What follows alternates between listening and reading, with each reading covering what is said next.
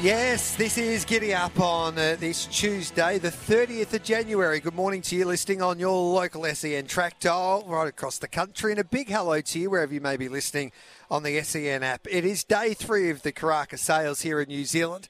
Thanks to New Zealand Bloodstock, and we are live once again at Karaka. So it was another pretty handy day yesterday. Probably not as good as day one, but still the numbers are better than they were 12 months ago, which is always a great sign. So it's a big show coming your way. Mickey Guerin will join us shortly. Andrew Seabrook, the CEO of NZB. The captain, Guy Mulcaster, will join us. It was a grumpy Guy Mulcaster this morning, um, but he was always like only what Guy can produce. He's a little bit different, but he's had a big sale. He bought 10 horses over the last couple of days.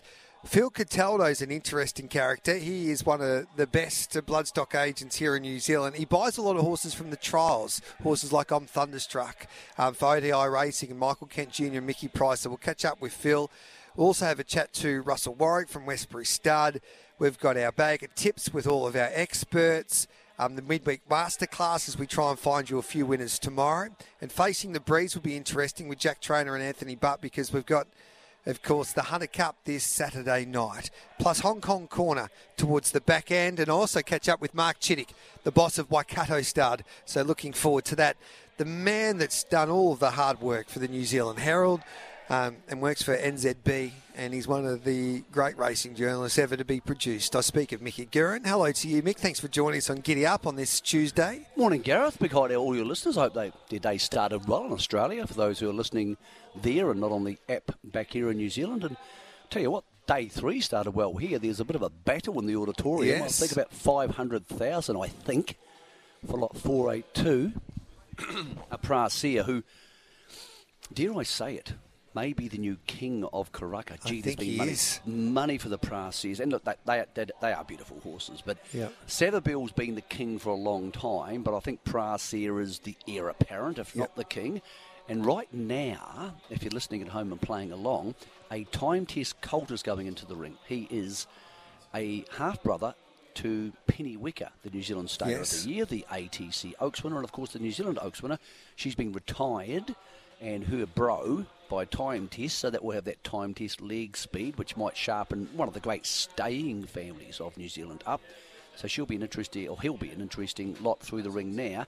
Stay is slightly different. Um, they don't appeal to everybody, Gareth, Yep. but yeah, the, being by time test, who actually holds the track record at Ascot over 2,000 metres. So time test is a horse who can handle firmer ground, so the Australians can buy them. And he's had 12 Northern Hemisphere winners so far in 2024. So this horse will go for good money, but whether he appeals to the syndicated market, I'm not quite sure. Sam Williams has done a wonderful job identifying those type of stallions, like the time test, and also Per Canto, who's had another successful sail away, even though he's getting a little older. He was a little bit like yourself, Mickey.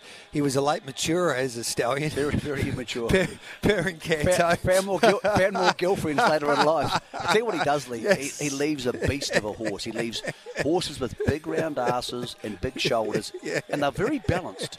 Sometimes Yeah. you see those horses with the big, big ass, Yes, the ru- yes. and they're not balanced. The, the Purin Yeah. Are very balanced, and you're buying a lot of horse. Yeah. They're not particularly tall, Yeah. but yes, they are. They are often 500 kilos because Yeah. they carry so much muscle. And for the Asian market, 500 kilos for a lot of people, not everybody, because some of the capitalists are smaller than that. But yes, that, that's the target market. You get them to 500, 520 uh, by the time they turn two, and everybody's happy.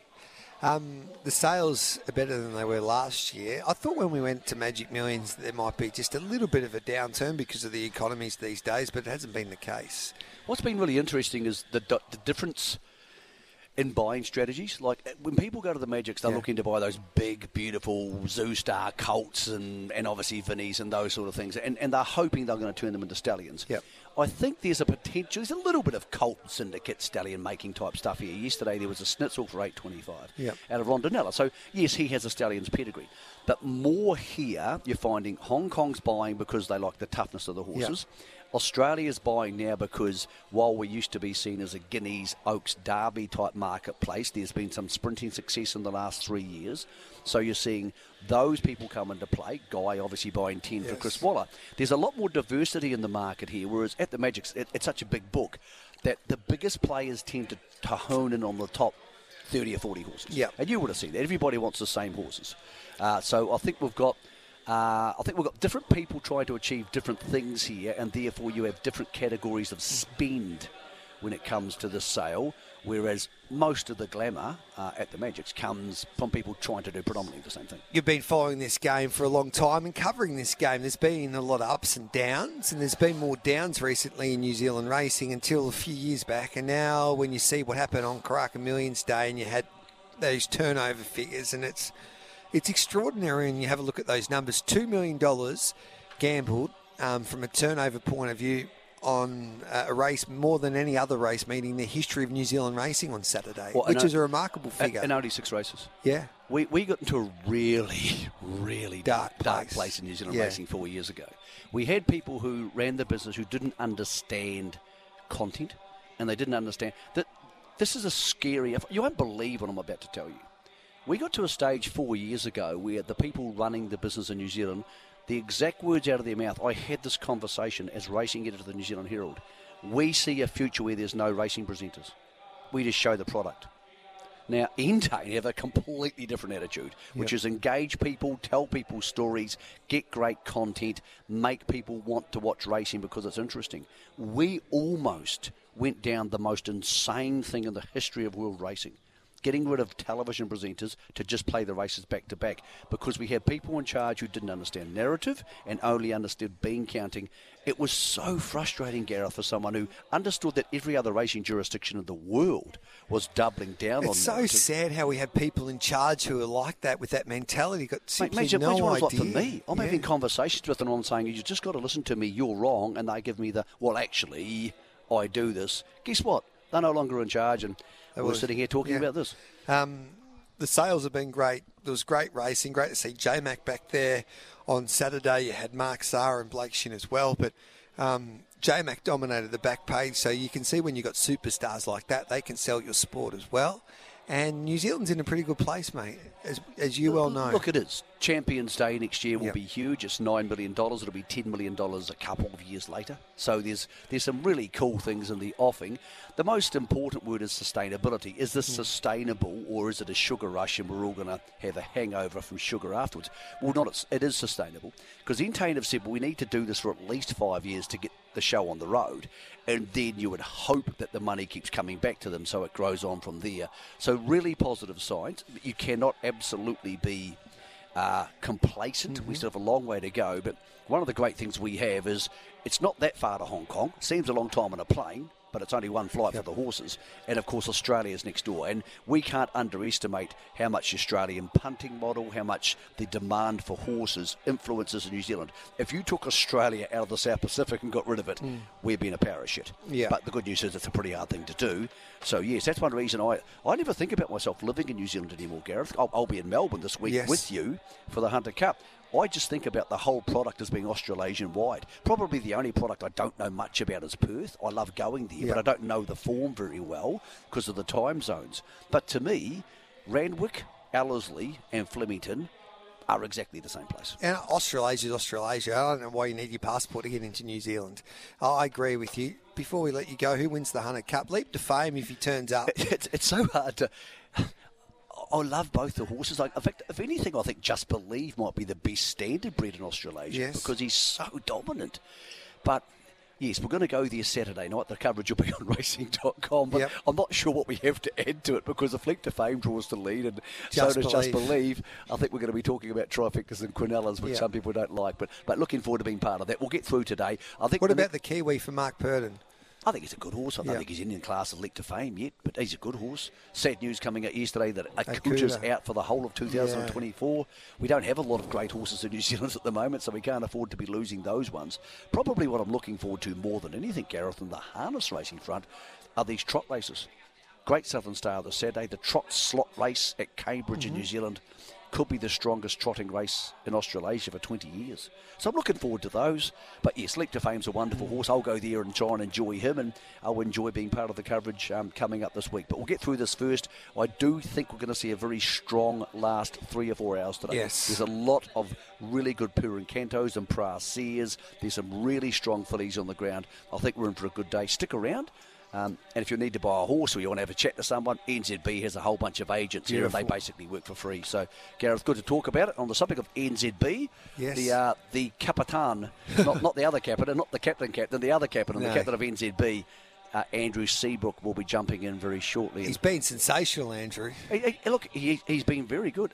Actually, I'll just ask him. See, Seabrook, what did, what did the what did, what did the uh, Pennyweka sell for? What did the Pennyweka sell for?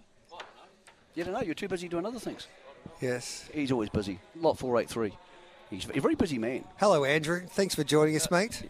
Yeah, no, good, Gareth. Uh, good to be here, mate. Um, Uh, It was a strong start to the sale on day three. We had a five hundred thousand dollar. I saw that first lot go through. it was lot two. From the the family. Yes. And, Yeah. and, and the big players were on it too. one of my favourite families goes back to the Phantom, the Phantom Chance. See, We've Se- got a big Se- one coming in shortly here. Seabrook loves all that old school stuff. He loves that 1980s, 1990s stuff. Mr. Tiz. Don't get him started, otherwise you'll have no radio show for the rest Mr. of the Tiz, the horse that was gilded by accident, ended up ended up winning seven Group Ones. Is that what would, what would be your most like if, if you went to a pub, Andrew, Mm. and you had the greatest pub story to tell? What story would that be? I'm jumping out of this conversation. yes, thank you, Mick. I don't know, but I can tell you my favourite horse was Rough Habit. I just Oh. loved that horse. Uh, 29 wins, 23 of them black type races. He won Group Ones in New Zealand, Queensland, New South Wales, and Victoria. I don't know if there was another horse that ever No. did that. He, he, he was a, he was an ugly duckling, um, but geez, he was a good horse. His, his second Stradbroke win is still my favourite race. Gives still gives me goosebumps. Yeah. Bumps, you know, 20 years on, but uh, yeah. They're amazing athletes, those Warriors. Unfortunately, we lost one of those yesterday in Alligator Blood who's gone amiss, and we probably won't get to see him on the racetrack again. But um, sometimes when they're in th these these Warriors are racing, you got to sit back and appreciate them. And those horses like Rough Habit and the Bright Sides of the world Yeah. and Alligator Blood, I think Mr. Brightside, for what he's been able to achieve, and Phil Cataldo will be joining us a little later on, who, who purchased Brightside at these sales. Um, sometimes I think we just we don't appreciate them as much as we should in this moment. It's because of the way they go about it. Yeah, uh, they're amazing horses, and but people um, they gravitate towards those horses, don't they? In the end, because they they're geldings and they run year in year out, and uh, uh, there's not enough of them now, is there? No. Is Price here the new king of the stallion ranks after what we've seen at these sales? Has he got past Savabeel here this year? Uh, I think. Geez, actually, that's a good question. I haven't looked at the latest stats. I, Savabeel's obviously still leading on turnover. I'm not Yeah. sure about average, but look, yeah, Proisir is the new boy on the block, and don't forget these horses are still off a seventeen and a half thousand dollar service fee. So come next year, it's going they're going to be um, the pedigrees are going to be better, and it's just going to, you know, um, just get better and better. And, and Satono Aladdin, I still think he's an elite Yes. stallion as well. Yeah. So, so as, as the boss of NZB, do you play a part with helping out the farms get better stallions to this country? Because it's a bit like what's been happening in New Zealand racing, the resurrection. They, they've been able to buy a lot better stallions, and I think Super Seth's going to be a star when you talk to the people and the bloodstock agents out mm. there that they've been impressed by him. So you've, you've got a lot of better, and obviously they need to perform, but they're performing a lot better, these stallions here based in New Zealand. Yeah, it's they've really, really lifted the game in the last, you know, sort of three or four years. We went through a quiet patch here for a while. Um, NZB get, doesn't get too involved in terms of um, syndicating and what have you, like, like we used to in the old days before the internet and all that sort of thing. And you know, it's a lot easier today to touch base with people around the world, but. Um, you know, sometimes we'll, we will finance people into stallions and, and certainly help help sell shares. But uh, yeah, look, the strength, the strength of the uh, stallions now is sort of like in the old days when I was growing up as a kid, where we used to have a lot of the good stallions in Australia. Yeah, How were you happy with yesterday? How would you describe that? I, I was actually really happy. Look, at, that we didn't see the fireworks at the top of the market Yeah. like we did on the first day, but that middle market was really strong. Look, the clearance has gone from 73 to 78 percent. More pinhook, pinhookers got involved yesterday, um, and the middle market was really strong. Look at the Jockey Club; they bought seven horses, and they bought Yes. some cheaper horses too, which was nice to see. I mean, they're hundred horses short uh, in Hong Kong. They tell me. Um, I think they've got about 1,250 in work, and they want to get another 100, 150 horses. So um, they were buying at a sort of a lower level some of those horses yesterday, which was interesting. Yep. The success coming off the back of the Ready to Run sale.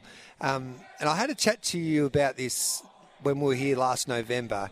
And I've just got a feeling with the way that the world is these days. Do you think that that sales and and to be honest, and to the other two um, um, companies that sell horses, some of them are a waste of time selling these ready to run horses, but New Zealand is the, the sale that there's a lot of the Hong Kong industry, you know, they, they believe in luck. Yep. The champions are purchased out of that sale. It's the quick turnaround, you know. it's So I think that sale is just going to grow. It is. Grow. I mean, the gap between the Book One and Ready to Run sale has been closing for about three years now. In fact, we saw the Ready to Run sale this year average what Book One did last year, which Yep. is unheard of anywhere in the world where a Ready to Run sale can do that. Um, it's it's certainly close. Look, the Hong Kong want a quicker return. They want to see their horses up. You know, I think everybody wants quicker yeah, returns. Yeah, yeah, exactly. So it's um, we're really lucky we've got that Yeah. as a backstop, you know, and a lot of pinhooking going on. But but and now studs are, are foaling some of these horses, and, and, and rather than going straight to yearling sale, they're saving them for the two-year-old sale, Yeah. which is which was unheard of a few years ago. And they're buying horses at Inglis and Magic Millions to Yep. sell at your sale. Yeah, that's right. Because a lot of those Australian breds um, suit suit that type, Yeah. that suit that market. And geez, if they breeze up well at Tirapa, uh, the the, the uh, premium those horses, some of those horses can get are fantastic. And when you've got a slot race now, the Kiwi, so you can buy a two-year-old, and within 12 months you're racing in that. Hopefully, you're racing in that slot race, which will help help the. No doubt, I think that I think that slot race will help the ready to run sale more than it helped this sale. I think I think it's beautiful that um, the the NZB Kiwi. It's not just for New Zealand breeds, by the way, No, for, for your listeners. correct, So, and yep. there's been a bit of um, confusion about that. It's for New Zealand breds. It's for any horse by a New Zealand stallion. So it could be born Australian by a New Zealand stallion, Yep. right? And it's for any horse sold through NZB, Correct. and it can go through the ready to run Yep. sale. It can go through the weaning sale. But you're right. It could really help that um, that two year old sale Hmm. um, big time. Yep. Um, book two, we're going to concentrate a little bit on book two. We're, we're heading off tonight, but um, even Guy Mulcaster's inspecting book two. Um, that's why he was probably so grumpy this morning, Andrew. But um, you can find it. You can find your champion. But for the bloodstock agents, they probably need to work a little harder with book two. Yeah, you do. You've got to get round the grounds. They're a little bit more difficult to see, but because some of them arrive late on the ground. But look, there's Duncan Ramage, there's John Foote over there. Yes. I can see he's inspecting. Pilco's still here.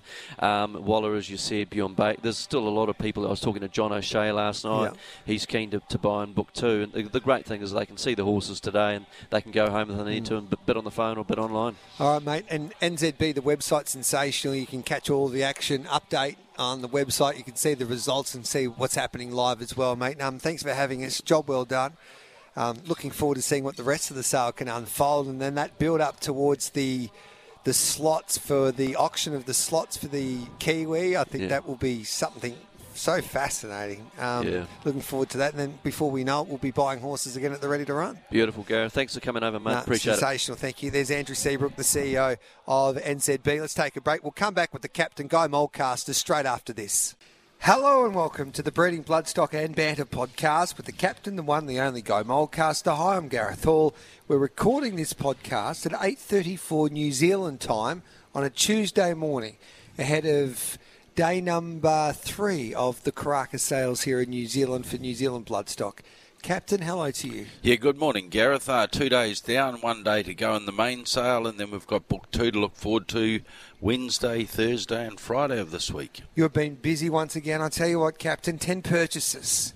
Um, the highlight there, lot 144, the Satono Aladdin filly, um, for close to a million dollars. You purchased that filly for 900000 Yeah, we're very happy to have got her. She's a full sister to the very good horse Japanese Emperor, so um, Yes. happy to have got her. Had to stretch a little bit, but good filly. Um, and you've made sure that you've purchased some nice horses, haven't you? Like that Justify filly for 550000 lot 62, um, a Wootton Bassett for $500,000. And I tell you what, for your great mate, Nev Morgan, you bought a Farnan for $425,000. Yeah, I bought the Farnan and the Wootton Bassett for Yes. Neville, and he also bought an Ocean Park for 90, so he just uh, Jeez. sorted the average out a little bit there. Yeah, he said only oh, only one horse is worth about two hundred thousand, Captain. Yeah, but sometimes people change. Yes. So you've been probably uh, um, the your wallet speaks how you think of the, the, the, the sale this year, but um, were you surprised with how many horses that you purchased? No, no, we, we had a good number vetted, and we've got a st- still a few to go today. So why um, it seems that you've had more of an impact this year than you did last year? Um, we have a number of clients that like to buy New Zealand horses, and uh, we're happy enough that some of them are on the grounds this week, and we've done pretty well. Is that because of the success that you've had? Do you think buying from this sale? Uh, I think probably these are, you know, these are not going to run in the first two-year-old race, but some of them will run as later two-year-olds, and uh, Yep. we like the fact that they keep developing and keep furnishing, and we'll leave them here for a few months, and uh, they should be pretty good three-year-olds. Do you think that the increase in prize money here, the slot race that has come on board, has helped the sale this year? Especially maybe, I know you do, your clients race all of their horses mainly in Australia, but do you think that that has helped that helped you a little bit to, to bite these sales? Yeah, well, it's not actually very far for us to come. It's probably a shorter No. trip than it is to Melbourne. You know, they go go to Melbourne on a truck from Sydney. Yeah. Uh, they can probably be door to door in about seven or eight hours from Sydney to Auckland. Yeah, and you're you've purchased horses that are sprinters that'll get over a middle distance and some stays here. Yeah, you like to have a good cross section of the animals because the money's going to be um, spread around different races for different people. So Yeah. Um, what about the overall sale? Um, the Full to Prowess, the filly out of Donna Marie. This was a great story. Donna Marie was purchased for um, twenty thousand dollars by Hallmark, and now they've been able to um, produce, of course, Prowess, but now the the full sister selling for one point six million dollars. Um, and I tell you what, guy, you were close. yeah, close but not close enough. No. But Moody, you know, he knows a pretty good horse when he sees one. He's had he's trained enough of them. Yeah. So how I, I want to get inside your brain here, and um, it's quite scary me doing that. But how close? Like, what was the budget? What did you want to go to? Well, it was at one point six. No, it was close to 1.5, 1.4. Nah, we you know like it's up to the clients if they if they're happy to spend, I'm happy to bid. You know. Yes. so, have you ever gone to a situation where you just said to the client, "I've got to get this. I don't care what your budget is." No, because like it's it's actually got to be their idea. Yeah. You know. Yeah. So, what did you love about this filly? Um, I just loved her athleticism, and you know she paraded very well every day, and she had had the shape and the make of a good horse, and and she has a residual value as well. Yeah. Um, David Ellis has been busy once again. Te Akau Racing have spent up. So um, he's had a big couple of um, sales at the Magic Millions and also here in New Zealand. Um, book two's interesting. I saw you, your apprentice Leith Innes was doing a lot of work on the grounds, doing um, his inspections of book two guy. Do you think you can find a gem there? Well, we'll see when I go and look at them Yeah. afterwards. So, you, so what's the process there with the apprentice? You just Um, send him out and make sure he gets all the, does all the hard work, and then you come over the top and say, okay, then we'll see how you going. Uh, no, we just basically got a brief of what sort of stallions we're looking for in the second sale, and he goes through and gets them out, and if he, if he thinks they make the list, then we go back later and look at them. Okay. Um, what about uh, the classic sales just around the corner as yeah, well? get there Monday afternoon and into it. Geez, it never stops, does it? No, not this time of year. No. It doesn't. No. So when you compare the classic and the premier sale there at Inglis, how would you compare those two sales? Probably pretty similar. Yeah. And then Easter. So have you found a have you found a good horse at classic before? Yeah, we um, we were underbidder on a pretty good filly by Dundeel a couple of years ago. She's had uh, two starts for two wins and looks a serious horse. Yeah. And so you can find them in the classic and Definitely, and, and yeah. definitely at premier. Yeah. Um, what about the weekend? Did you enjoy the weekend of racing in yeah, New week- Zealand? Does it- weekend was really good. Um, the track looks beautiful. It might have got a tad sort of, uh, might have been tad hard. It was only just new track, but I'm Yeah. sure it'll settle down and be like normal tracks. After six or eight months, you don't know, you know, you never miss them. no. What'd you make of the two winners there in those two feature races? Uh, two-year-old filly was pretty good, probably aided by a good ride. Yeah. Orchestral's obviously a decent horse, and be interesting to see her in Australia. She might head towards an ATC Oaks orchestral. She might, but you know you got to remember Prowess was there a couple of years ago, and everybody thought she was running in the Oaks, and then she didn't. No, she didn't, did No. she? She went to the Vinery. I think Yeah, she but after, the after she won the Vinery, we all Yep. thought she was running in the Oaks, Yep. and then she went home. Yeah, so there you go. You just don't know what you Kiwis are going to do. No, Um, so I thought the sales worked well. They're going to add another Group One race there next year. Um, I think it's the railway, the sprint race. So that means there'll be seven races.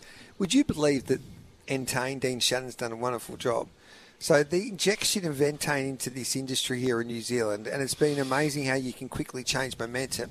The increase in prize money, I mean not prize money, the turnover was a record um, for any New Zealand race meeting, not by hundred thousand or two hundred thousand, but by two million dollars. Yeah, it was really good. Yeah. But you know, they had good fields and they had good quick racing, and I think that made a big difference. And J Mac being there was also pretty good. So I think you know him, Zahra, a number of good Australian jockeys. It made made for a pretty good night. Yeah. All right then. So just having a look at the stats there, we've talked about the NZB. Um, what else was we going to have a talk about? Switzerland was impressive, wasn't he? Yeah, we, you were warned last week on the show, weren't Yeah, you? no, very, very like we owe you a beer, guy, because you gave a good push for Switzerland. He won like a good thing. He had a turn of foot. Um, can you tell us, take us back when you purchased this horse? Yeah, I remember when um, we'd all had had a sit down and spoke about the horses, and he was one that we went back and, all as a group, we looked at him just before he came into the ring, and I think there was a consensus that everybody thought he was the right horse for the job. Yeah. So he's a Snitzel colt. He was purchased for $1.5 million. He races in the Coolmore colours. Um, geez, he's got a little bit of Shinzo written about him, hasn't he? Yeah, it's a sense of timing, but you know, he's still got to get there, and, and there'll be some other good ones step out in the next couple of weeks as well. Wonder what he'll do. Does he go to a Millennium, or do they try and get some um, black type next to his name because he is a big bull? Uh, I Doesn't don't- really I don't matter. think there's any mad rush with it. No. He'll, he'll get it eventually. Mm, James McDonald been booked yet? Uh, it's not past my pay grade to be answering I those think, sort of questions, I think he gets first option there for Coolmore. Um, unless Ryan Moore puts his hand up and says he'll um, make that trip down to Australia once again. Yeah, well, you know, either or, you wouldn't be too bothered who you had, would you? No, two of the best. Well, they're the two best jockeys in the world. Uh, there's probably another. There's another round of heats coming up, and we'll just sort of see what happens. I'd say. Hey, Sugi was impressive in another preview there for Clint McDonald, and it was good to see a new stallion have success. Just starting off its career in Royal Meeting. You know much about Royal Meeting? Yeah, I Guy? do actually. I've seen a few of them. They've been pretty nice types. Yeah, you've had a few Royal Meetings over your time. Yeah, yeah, I have. What's been the highlight? Um, probably going to Royal Ascot with you. Yes. What about the Grunt Colt V8? Do you think there's a Group One in him, or do you think that that was his race there the other day in the Australian Stakes? Um, pretty hard to tell, really. I think you'll see a few. You'll f- see a few of those better ones coming back, Yeah. and you know, like a horse like Sea Part, he's probably only going to get better with a bit more practice. Yes. Um, what do you think the Grunts? Are they better mile horses or sprinter milers? Because I think Grunt's are better six furlong, seven furlong horse than he is a mile horse. But time will tell, I guess. Yeah, well, the Guineas is over a mile, so you don't have much choice. Well, you? I think they're going to make a decision whether they go the Newmarket or the Guineas guy. well, I know how good the Newmarket field's going to be, so I'll be heading to the Guineas. They've got the All Next start and then the Futurity, so that could be up his alley. Yeah, well, especially seeing the alligator got injured, that Yeah. probably took a bit of the uh, punch out of the field. So that's sad. He's an alligator blood. He's been one of those horses where he's he's been an amazing horse to follow his journey from the situation with his ownership group, David Vandyke. He was the horse that put David back on the map after he went through a tough time in his life, and he and he was able to get get back um, and doing what he loved as a trainer. And his story was inspirational, David Vandyke. But then he needed a good horse, and it was Alligator Blood. And then he had that kissing spine and new trainer. Um, and then Gay Waterhouse and Adrian Bott just did a wonderful job with him. Yeah, and you know, like he, he's a people's horse, alligator Yeah. blood. Everybody loved watching him race and that sort of thing. So it is a terrible shame to lose him. Where would you rate him amongst the greats? Gay Waterhouse says he's probably one of in the top two horses that she's trained. Yeah, very hard to judge horses in different eras, though, Yep. Gareth. I mean, it's only just a bit of conjecture for an Yes. argument over a beer at a pub. Come- And you, no one would be no one would beat you in an argument in a pub. No. No, uh, but he was a warrior. I loved him. What a big heart, and he was a cheapie, fifty-five thousand dollars there at the Magic Million sale. Yep. Giga Kick, we don't know what he's doing. I don't know if we've seen the last of Giga Kick. Um, he just, hopefully we haven't, but he hasn't been able to recover from that injury last spring, and he's out of the new market. He's out of the Lightning Stakes. He could be a horse that we see in Brisbane, I reckon. Oh, tell you what, when you've had those injuries, it's a pretty hard road to come back. Yeah. Um, I was talking to Peter Moody. He he'll be like I wish I win might be late autumn into the Brisbane Carnival. And then if we see Giga Kick go that way, Jesus, I think everybody will be knocking on your door to stay at your house on the Gold Coast. Yeah, the full house is up though, Gareth. Is it really? Yeah, yeah, nobody to stay. No one at all. Nah. um, are you there, Jacko? G'day. Good morning to you. Morning, Gareth. Morning, Captain. How you going? Oh, Jacko, how are you? You look as sound a little bit hungover today, Captain. No, definitely not. I'm fired up, ready to go. I want to get wrap this up and get into these second sale inspections. All right, then take it away. Take it away, Jacko. First question, Captain, comes through from Craig. He says, "Can you provide some insight on Cambridge stallion Hello Youmzain? His first crop progeny have been well sought after so far at Karaka, with astute judges such as yourself and Chris paying top dollar for his offspring." Yeah, they've been pretty good types, really. Uh, Jackson, and you know, he won some very good races in in Europe. Uh, the Golden Jubilee to name one. So I think uh, a horse like that transpires into a good chance in Australasia. He's got some out of pretty decent mares. I wouldn't expect expect to see them running in breeders' plates and things, but I think around Christmas you could see some pretty good Hello Youmzains next year. Shannon says, What is the benefit of using a bloodstock agent instead of going directly to a trainer if you're interested in buying a yearling at these sales? Well, it's people's people's own prerogative, really. But you know, trainers train horses, and bloodstock mm. agents buy horses. And most of the bloodstock agents work for trainers these days, don't they? Yeah, a number of them do. Yeah. yeah. So you're you're Chris Waller's man. Will Bourne's with Ciaron Maher. There's there's a host of other bloodstock agents that are connected to stables. It, yeah. It yeah. seems like bloodstock agents have like you don't work for numerous stables, really, do you? No.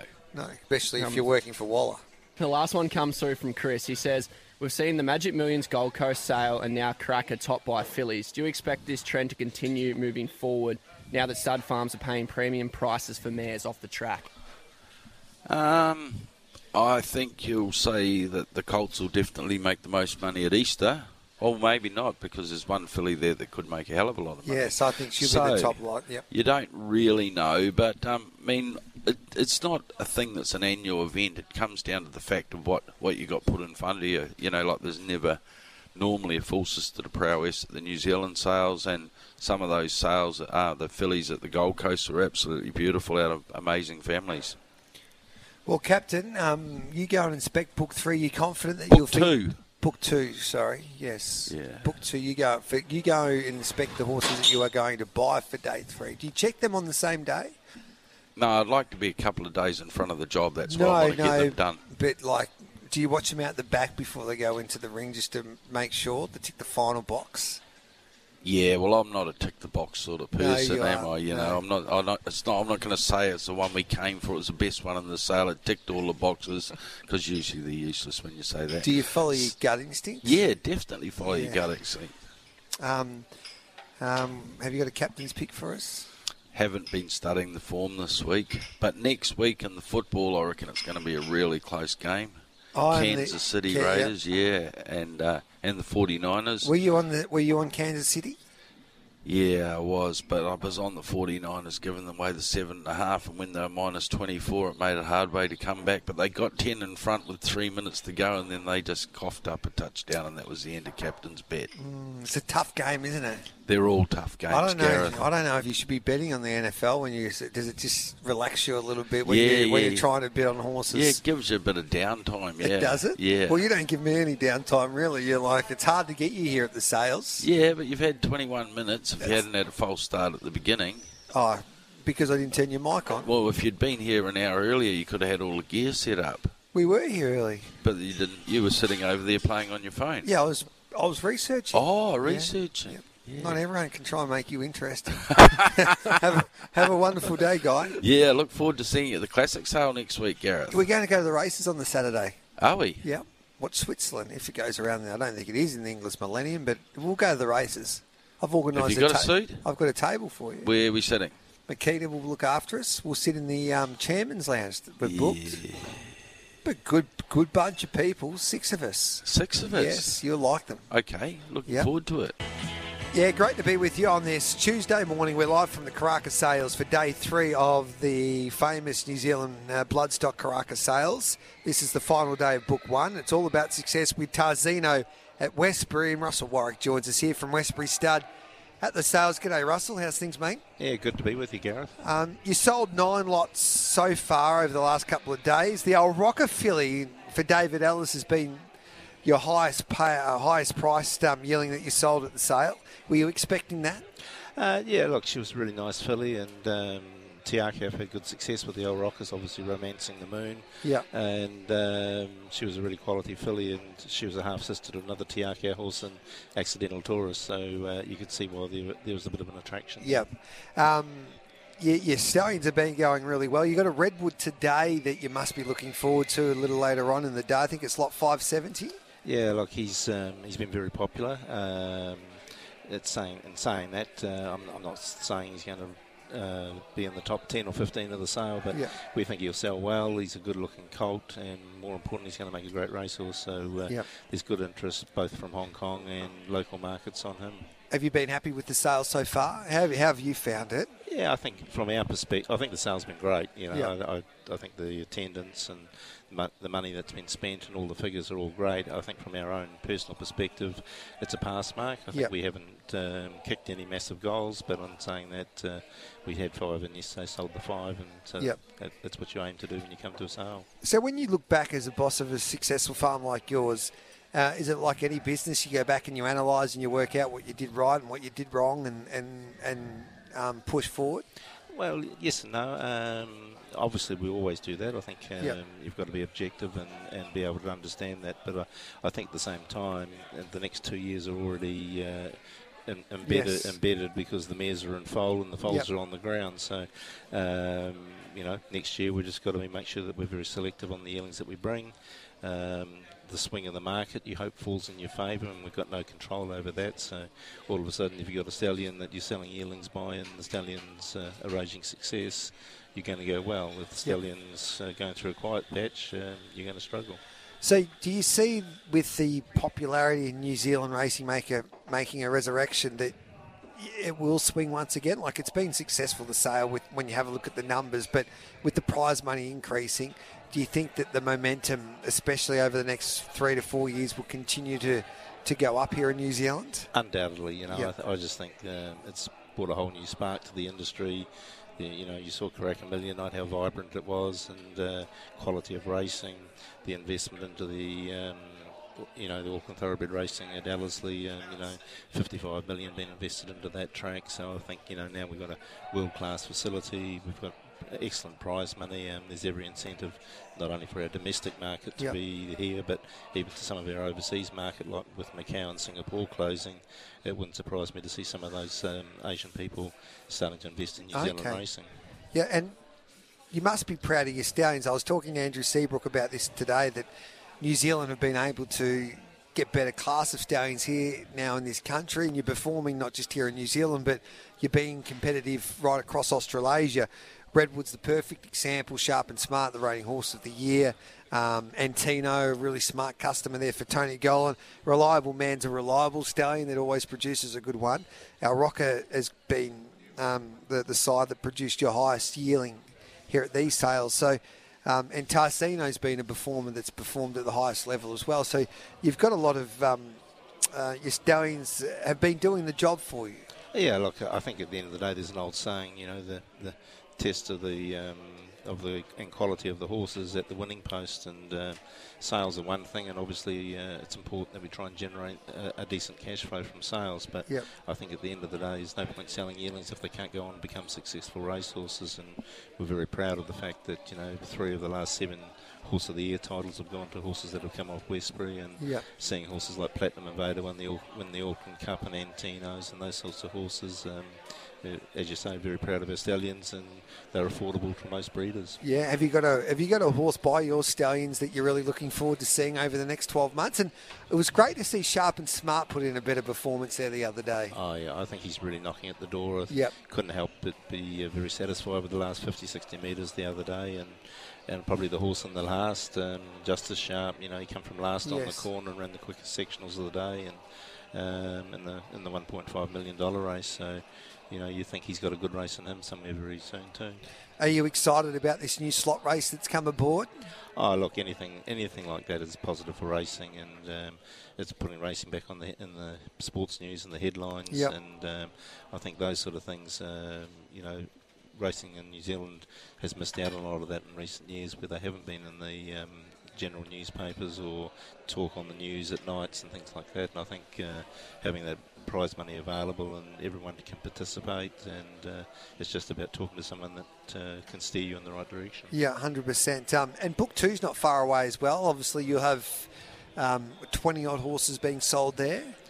Yeah, look, it's been Any bargains? Like, a, can we find a a, a, a um, um, a sharp and smart or something like that? 100%. As I said to someone the other day at the farm, you know, a lot of the buyers now I would, would just buy out of book one, and they're missing out on a lot of good horses. You know, Yeah. Sharp and Smart, Mascarpone. They're both Group One Yep. winners that came out of our Book Two draft. Sofia Rosa Yeah. won the Oaks and Filly of the Year, but she was a Book Two yearling. So, yeah, I think um, you definitely don't want to disregard the horses in Book Two. I think there's equal quality there. We've got 28, I think, going through, and um, a good selection of fillies and colts in that sale that uh, are really going to make good races. Have you got a standout for us that might we, we need to have a look at? Uh, yeah, look, there's a there's a filly there that uh, a redwood filly out of Yep. Costa de Nacre. I think she's lot 711. Yeah. Um, already just on the grounds today. She's been out probably half a dozen times, and uh, she's a spitting image of redwood and uh, real quality filly. So I think she's going to really appeal to a lot of people and hopefully have a residual after she finishes racing. It's a big week for your team, and it's a big week for yourself. You're standing up, okay? Yeah, look. Um, You, you get the practice in, and Yeah. um, it's all about just working through and pacing yourself for this week, and hopefully we can sit down and have a, a celebration at the end of the week with the staff and uh, and the boss before he goes home. All right, mate. Thanks for your time. We wish you the best of luck today, especially, mate, and um, and, and book two, and hopefully um, the buyers out there can find the next sharp and smart. Thanks, Gareth. Good on you. There's Russell Westbury, Russell Warwick, I should say, from Westbury Stud. Um, thanks for your time, mate.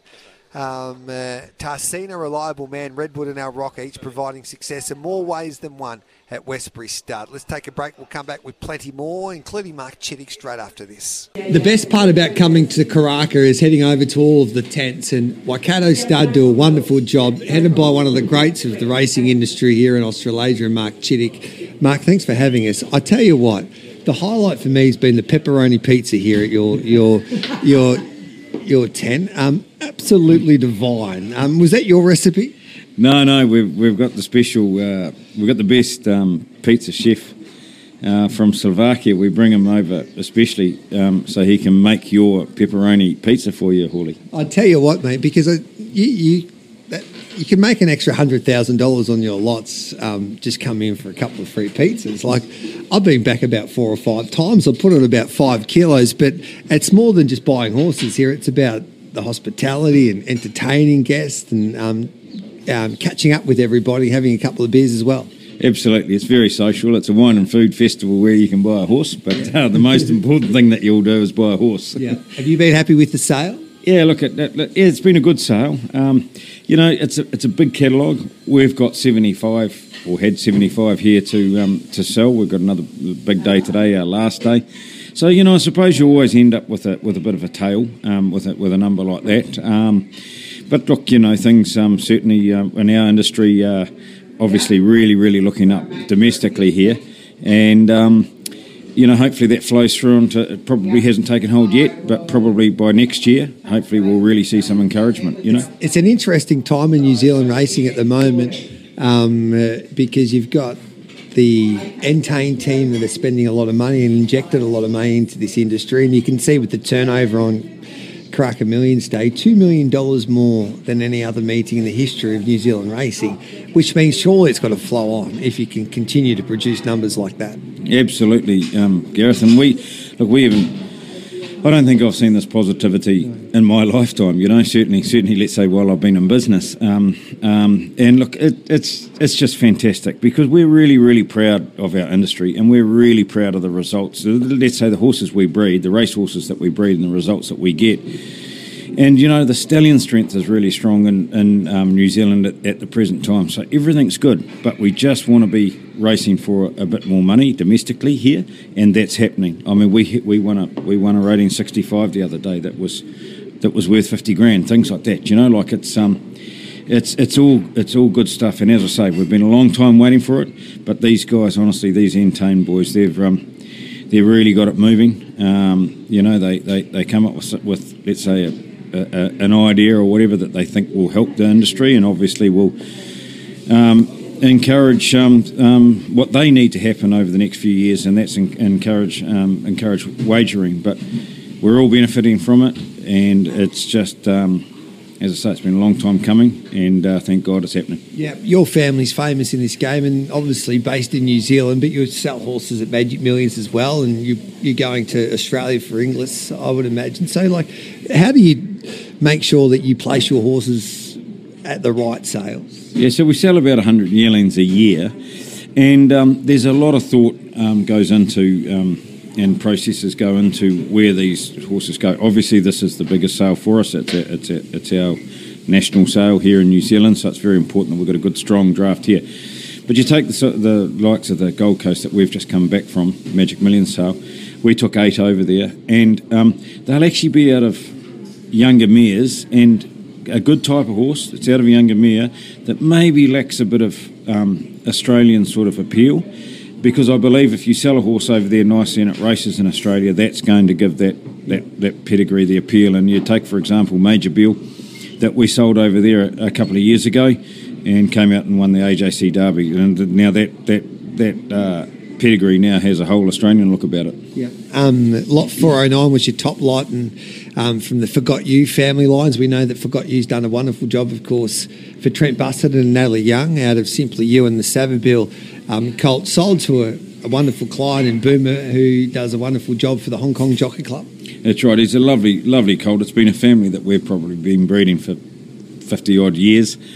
Um, it's probably renowned as a Waikato stud. Um, uh, Taproot family, um, and he's a lovely colt. She's you know she's done a good job already, um, and um, she's a mare that we've uh, um, has had a few problems, and unfortunately we've we've just lost her. But you know the team at the farm have looked after her. We've probably got another three or four years out of her in a, in a, in a comfortable state, and to get a result like that yesterday was just fantastic for the whole team. What about today? What are you looking forward to most?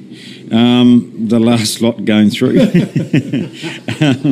and we do finish on a nice on a, on a, nice last lot. A full sister, uh, sorry, full brother to yeah. Ocean Billy, um, who won the Auckland Cup, um, and um, but look, we've got a, we've actually got a lovely we've got a lovely Savabeel out of Bingo Colt going through. Probably the highlight might be actually Nardrossan filly okay. out of Wannabe. Yeah, she's a lovely filly and she's been super busy. Um, I wish I win. I saw Moods walking around. Um, he's so happy about I wish I win. Um, but he, he, runs like he's like Moods. We hardly ever see I wish I win. He's like you. You're doing a wonderful job placing him, and he's going to be around a lot longer because of the way that you've been able to to manage him. So we'll see him a little later on. Yeah. So and as you say, I mean the video that we've just got through in the last um, few days, he does look magnificent. And as you say, he's we don't usually race horses like this because it's either, you know, let's say a colt, which is not many of them, but um, more so fillies that are going to head to stud. Whereas this guy's a gelding.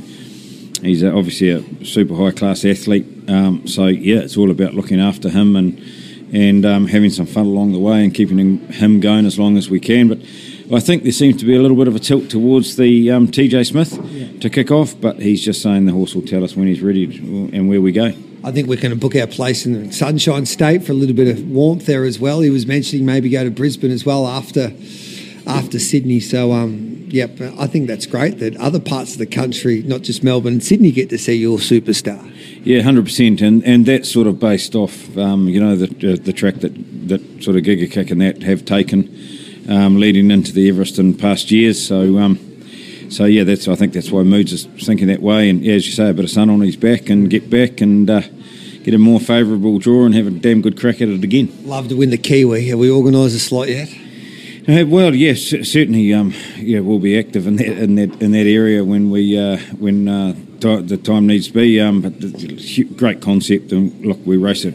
We race a couple of you know a couple of horses here at home here, so it'll be it'll be really nice to have a slot and have a horse in our own slot. Well, thanks for the hospitality, mate. You're a superstar of the game. You you do not just selling these horses and um, you, you care about it and you transcend the sport in a way and how you market it. So you deserve all the success that comes your way. And um, we wish you the best luck today and then also on the racetrack, mate.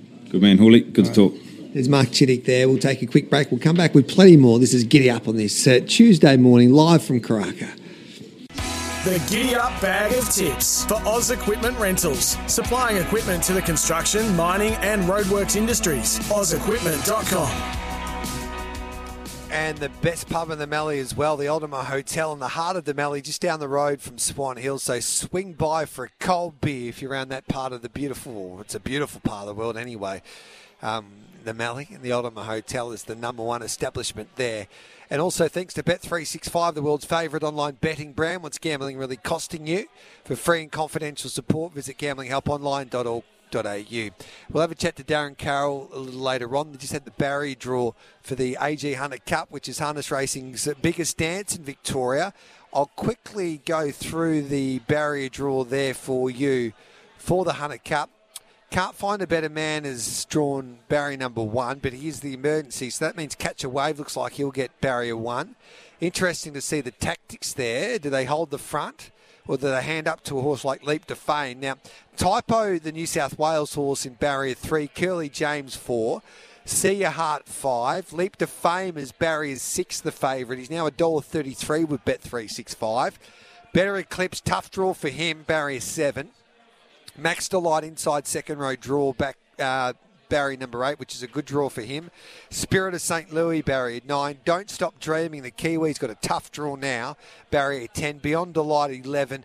No luck for his stablemate either in Mac Dan, and definitely no luck for the 13, Kanina Pravlima, the Ballarat Cup champ, the horse that finished second in the Shepparton Cup as well, um, has drawn outside that second row. But let's find you a winner today with Bag of Tips. Mitchy Lewis has done the form for Bet365 Benalla today. G'day, Mitchy.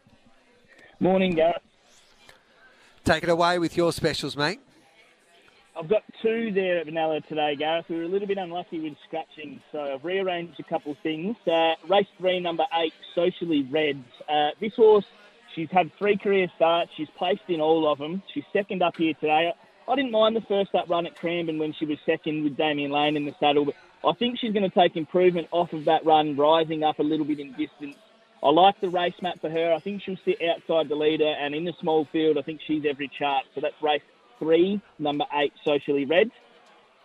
Yep. What else have you got for us? And then the, one, the other one is in the last today, race eight, number seven, Double Earn for the Kavanagh team. So this mare resumes off two nice trials at Flemington. Uh, she's got some pretty good form lines through her last prep, including running second to Cause for Concern in the middle of the year. So I think if she, she looks forwards enough coming out of those trials, barrier four, a couple kilos off thanks to Tom Prebble, I think it sets up nicely for her to be able to build a nice little prep first up here. Beautiful. Is that the only two you got for us? You got another one for us there at Bet365 Benalla today, mate? No, just those two today, Gareth. So, yeah, pretty happy with those two, and then I'll come back later on with a few of the midweek masterclass. Looking forward to that, brother. You keep on dominating. Thank you, mate. You have a good day. I'll chat to you in a second. Luke Overnessian joins us now. He's done the form for us at Goulburn in New South Wales. G'day, Luke. Morning, Gareth. Take it away with your specials, mate. So we'll go to race three, number 10, Martingale Dancer. Um, this three year old filly is still not the final furnished product, but she does have the raw talent to take this event out. Formerly with Lee and Sherry Curtis, she's been transferred to the Widdop stable for him to work his magic. Um, he's a brilliant horseman. He's known for getting the best out of these trouble type of runners. And on preparation debut, you saw the improvement. Um, she was forced to race rearward at, at Kembla from a wide barrier, and she rocketed home to finish midfield. She now draws barrier six here, and second up, she'll strip bitter. She'll land in a more forward position and give this race a big shake. Um, Alicia Collett, she's actually rode a couple of the rivals here in the trials, but in a big boost to Martingale's dancer's chances, she's stuck on board. So with an ounce of luck early, she should be in the finish. All right, sensational. So Collett's been riding pretty well of late as well. What else have you got for us? Then we'll go to race five, number 10, Super Norwest. Um, I'm really keen to be with this three-year-old filly, and she was absolutely superb first up at Orange. She sat last and wide in a true run race. She peeled five deep on the bend and savaged the line, and she only finished two lengths off the winner.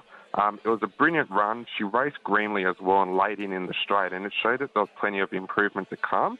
She's been given a five week freshen up and she tackles this class one. And, and while it does have some talented horses here, she draws perfectly in barrier five to not get too far back in the run. The booking of Olivia Chambers gets her in at the minimum weight, and she gets a lot in her favour to secure another win. So I'm happy to play her around about five bucks. All right, beautiful. So some each way value there. Have you got another one for us? We're just playing the two as well today. We'll just play the two. Um, so yeah, just just the two of them. All right, mate. Thanks for that, Lukey. We can get all of your work at the great tip off as well. Hundred percent. Cheers, Gareth. Great to catch up with Luke Ovanesi and the number one form guru when it comes to harness racing is Darren Carroll, and he joins us now. We've got the trots at Mildura tonight. Daz, go through your best at Mildura tonight, mate, if that's okay, and then we'll have a chat about this Hunter Cup field. Certainly, Gareth. Um, yeah, so I'll let the first three races at Mildura tonight, so we'll go through them quickly for you. Race one, number two, Mercury Rising. Um, it's got really good gate speed. The key to the race is crossing Gauchi early, and I'm pretty confident can do so. So if that's the case, then drops back in trip, Jack, Law aboard, so very keen there. Race one, number two, Mercury Rising. Uh, second is uh, race two, number three, Sunshine Warrior. Again, I'm going with the map. I think it's got the gate speed to cross. Uh, it's had no luck at all its last couple of starts. I think it's ready to win. So race two, number three.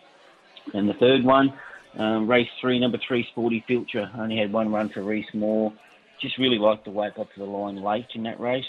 Um, I think this is a winnable race for. Jack Law aboard. Um, and I think um, it's well suited around about um, $3.50 as well. So race one, number two, Mercury Rising. Race two, number three, Sunshine Warrior. And race three, number three, Sporty Future are the three for tonight. Now, we just had a chat about this barrier draw for the AG Hunter Cup. We'll repeat the, the draw. Now, Catch a Wave likely to go into barrier one after the emergency. Can't find a better man. Has drawn one, but he is the emergency. Catch a Wave two. Typo three. Curly James four. The Shepparton Cup champ. See Art five. The superstar of the sport, the Queenslander Leap to Fame, the Inter Dominion champion, barrier number six. Better Eclipse seven. He finished second to Leap to Fame. Max Delight, who won the Bendigo Cup and then had a heart fibrillation the other day at Shepparton's drawn inside the second row in barrier 8, which is a good draw when you have a look at this speed map now. Spirit of St. Louis 9, Don't Stop Dreaming 10, Beyond Delight 11, Mac Dan the stablemate 12, and the Ballarat camp uh, the Ballarat champ of a couple of weeks ago, and Kanina Pravlima has drawn outside that second row draw. What have you made from a first look at this barrier draw for Victoria's greatest harness race? Um, yeah, I think most people were probably thinking the same as me that Leap to Fame from what will be most likely barrier five will probably find the front. Um, I reckon Catch a Wave will uh, will hold out all those inside, um, and then he'll take a sit on Leap to Fame. So that's my read of the race, and that means Max Delight again providing the emergencies out of the field with tree fence. And um, then it's left to some of those ones making some moves in the race to put some tempo in it. But yeah, it's going to be hard. Um, yeah, I think it'll be leader dominated and fence dominated, Gareth. So it's a case now that Andy Gath has to weigh up. So does he hold the front and give him a possi- a chance of winning, or does he hand up and I don't think he can sit on catch a wave and I mean leap to fame and get past him. But then if he doesn't um, hand up, then he might be finishing down the track like he did say in the Eureka. Um, Yeah. Do you think they'll have the Eureka at the back of their mind, or was that a case where it was just too bad to be true for him and? There, there was reports that he didn't settle there that well during that, that period in the retention barn. So, um, how do you assess this situation there with Andy Gath? And I know you're saying he's handing up, but if or you would hand up, but if he does that, he's a dollar oh four, isn't he? Leap to fame. Um, I think Luke to Fame, um, how can I say it? Probably the, the chance to beat him is to beat him with speed late. You can't. I don't think you can beat him with toughness. Um, Catch the Wave has proven to be one of the quickest horses we've got off a sit. Um, so if there does appear to be some pressure at some stage in the race, which you think is, has to be likely a race like this, then the spot to be sitting on his back. So um, is he unbeatable? Look, he's a dollar thirty for a reason, um, but Catch a Wave is not without a chance, and his best chance, in my opinion, that's just mine, is coming with one run and uh, and beating with speed late, and we know how quick he can be. All right, then. So that completely makes sense. So you, you say that he's a small winning chance to catch a wave because of the draw. Yes, that's right. hmm And I, I would have thought if I was looking at um, perfect case scenario for Catch a Wave pre-race, this is it. Mm. Yep. All right then. That sounds good The for other- catch a wave, and, and yeah. Yeah. So Max Delight's the other interesting one. So three back the defensive seats already been trimmed up. If I think it's as fence dominated as he is, he was about six dollars fifty about ten minutes ago. He's trimmed into five dollars now, but it's hard to go and back him early because if the one does get a run, then it totally changes the map. So um, don't rush into that place bet until it gets a run. Yeah. All right. th- yeah. So it is going to be interesting, isn't it? And have they had the Barry draw for the Great Southern Star yet? Yeah, very interesting, Gareth. Yeah, the markets are out as well. Um, so they've had those two two barrier draws. Um, the most intriguing one is the second heat, which just believes draw nine, and uh, RC Phoenix in three and Queen Elida in four. Um, okay. So very intriguing, but I just believe rightly says a dollar thirty, but RC Phoenix has been trimmed up already eights and the sixes. Queen Elida falls out to four eighty. Um, the intriguing part about this race is the top three go through, but then um, it's the fastest individual times that go through for the Okay. remaining seven spots. Mm. In the last two That years, um, there've been a split of three and seven in the two heats. So one heat's always faster. Yep. No, that will be a fascinating um, narrative that will outplay there on Saturday night. We'll be live there on racing.com, so you can watch all of the action there on racing.com and listen to it, of course, on SEN Track for the SEN Track Hunter Cup. Good on you, Daz. Yep, great. Thanks, guys. Are we back in RC Phoenix to defeat Just Believe? I'll get. Yeah, I'll get that off him.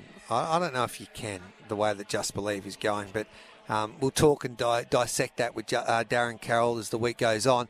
Thanks to the dogs.com.au. Simon Orchard joins us. G'day, Simon. Morning, G. Bulli and Gosford today. My friend Bulli, race four, number four, the best bet there. Go forward, Layla. I sound like a trainer here, mate, but she just needs to jump if she can. I think she can win well. Five starts at track and trip for three wins. Box four record is good.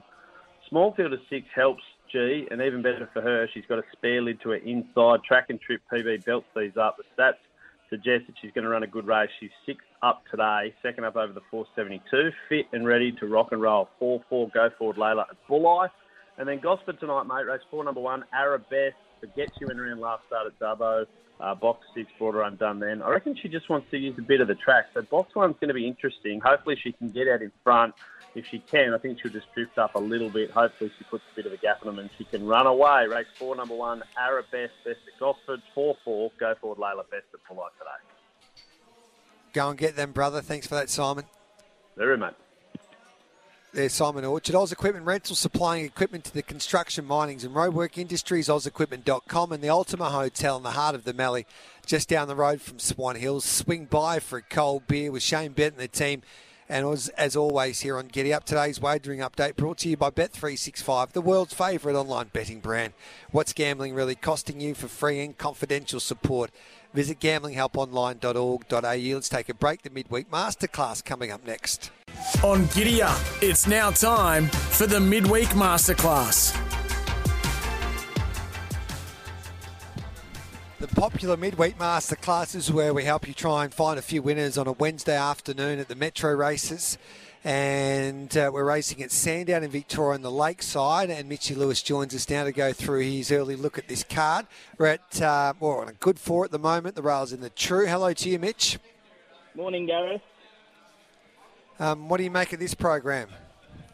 Yeah, I think it's pretty handy for what we've got in the last um, few weeks at Sandown, to be fair. So I think it'll play perhaps a little bit leaderish, um, but that's just an outlook at this stage. So there's a few that I'm keen to bet into, and I reckon I've got two at the minute that I think are slightly overs that I hopefully be back today, and then they come in a little bit for our tips tomorrow.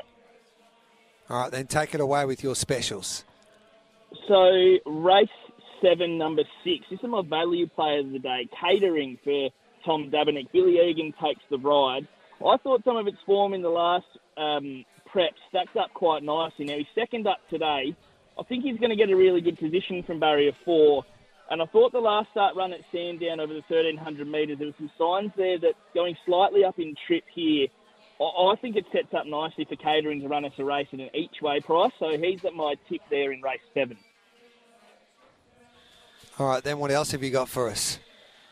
And then in race eight, uh, number 10, Big Watch for the Moroney team and Blake Shinn in the saddle. So this horse was well backed at Sandown when it resumed on the 10th of January. Second up here today. I think there's improvement there. Um, it's up slightly in grade, but I think going up in trip sort of helps it there. I really like the setup. I think they put Blake Shinn on.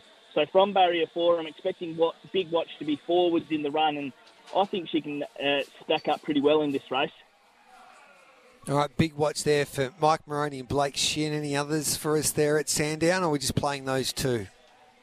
I reckon race three, number two, Immortality. I'm keen to keep an eye on, but I think uh, Oh, he's at about his right price. So he'll probably come through as a tip maybe tomorrow. I think it, the setup's all right for him, but he's at his at his price now. So I, I'd be waiting, and maybe we get a slight little drift on him. But um, yeah, those other two are the ones I think we can play early. Geez, I'm looking forward to this. Your tips at Mount Gambier. Geez, you're hard to beat in your home in your own backyard, Mitchy Lewis. So take it away. Yeah, so there's an interesting little setup here. So, what I'm going to do in race three at this stage, Gareth, num- horse number one, Hot Suspect. This horse is nominated at Sandown as well, and Craig Williams booked at Sandown. I suspect that they will go to Sandown. I'm not sure they'll come to Mount Gambier. Uh, he was the last start winner here at Mount Gambier. So if that's the case and the market's open, I know there might be a deduction, but if we can get in early on the four and Arya, I think that people will come for this horse once Hot, hot Suspect is out. Uh, and Arya is an ex-Godolphin horse who's been running all right. Third up, up to a 2,000 metre trip now. I think that's really going to set up nicely for this mare. Uh, and like I said, just keep an eye on the markets, but I think you want to get on Anaya because you'll get the overs when Hot Sp- Suspect comes out, even after the deduction. I think the market will gravitate towards the four. And then in race four, I think number one, Dale's Rocket's probably going to be the best bet there. Last two runs, it's two from two at Mount Gambier over the track and trip. And the last start win in the Vignerons Cup in Penola was very good. So the form's stacking up on that horse. I'm not 100% sure what we'll get, but if we're getting plus 280, I think that's a good bet. All right then. So, um, yeah, I like a couple there. You like a couple there, so we'll play. So if I gave you two hundred dollars, how would you stake that? In Mount Gambier, Yeah. I'm probably going to go.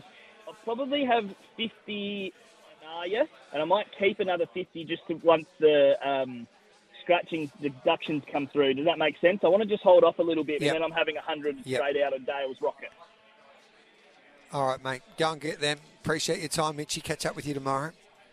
Thanks, mate. Have a good day. We'll chat tomorrow. Mark Roden's done the form for the Kenzo meeting at Randwick. G'day, Mark. G'day, Gareth. How are you?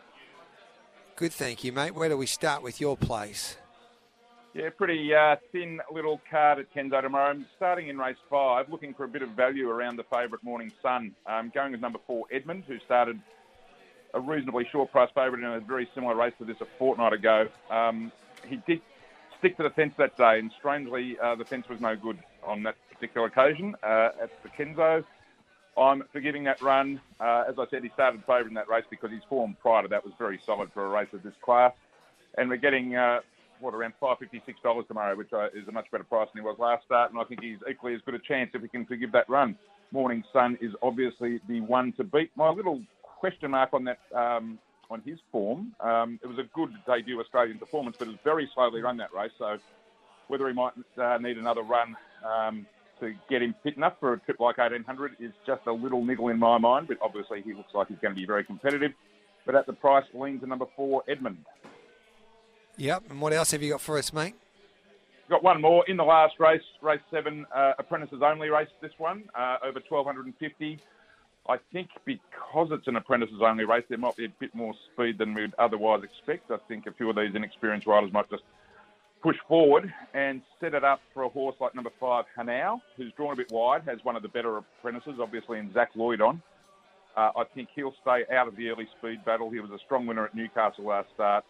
Uh, we saw at the last Kenzo meeting, especially later in the day, they were getting down the middle of the track, uh, and there is a little bit of rain around. If that's the case again, uh, a horse like Hanau could be very well set up to win. Um, second favourite, Infancy is going to go forward, the favourite, and I think, uh, as I said, if, with the expected uh, hot, uh, hot speed, might bring it undone and set it up for Hanau, number five. All right, mate. We wish you the best of luck. Geez, I love the trial of Railway Man who goes around in that first race there as well. So, um, um, be interesting two-year-old as they are. They're, they're all interesting these two-year-old races at this time of the year. Good on you, Mark. Thanks for that, mate. Thank you, Garcia.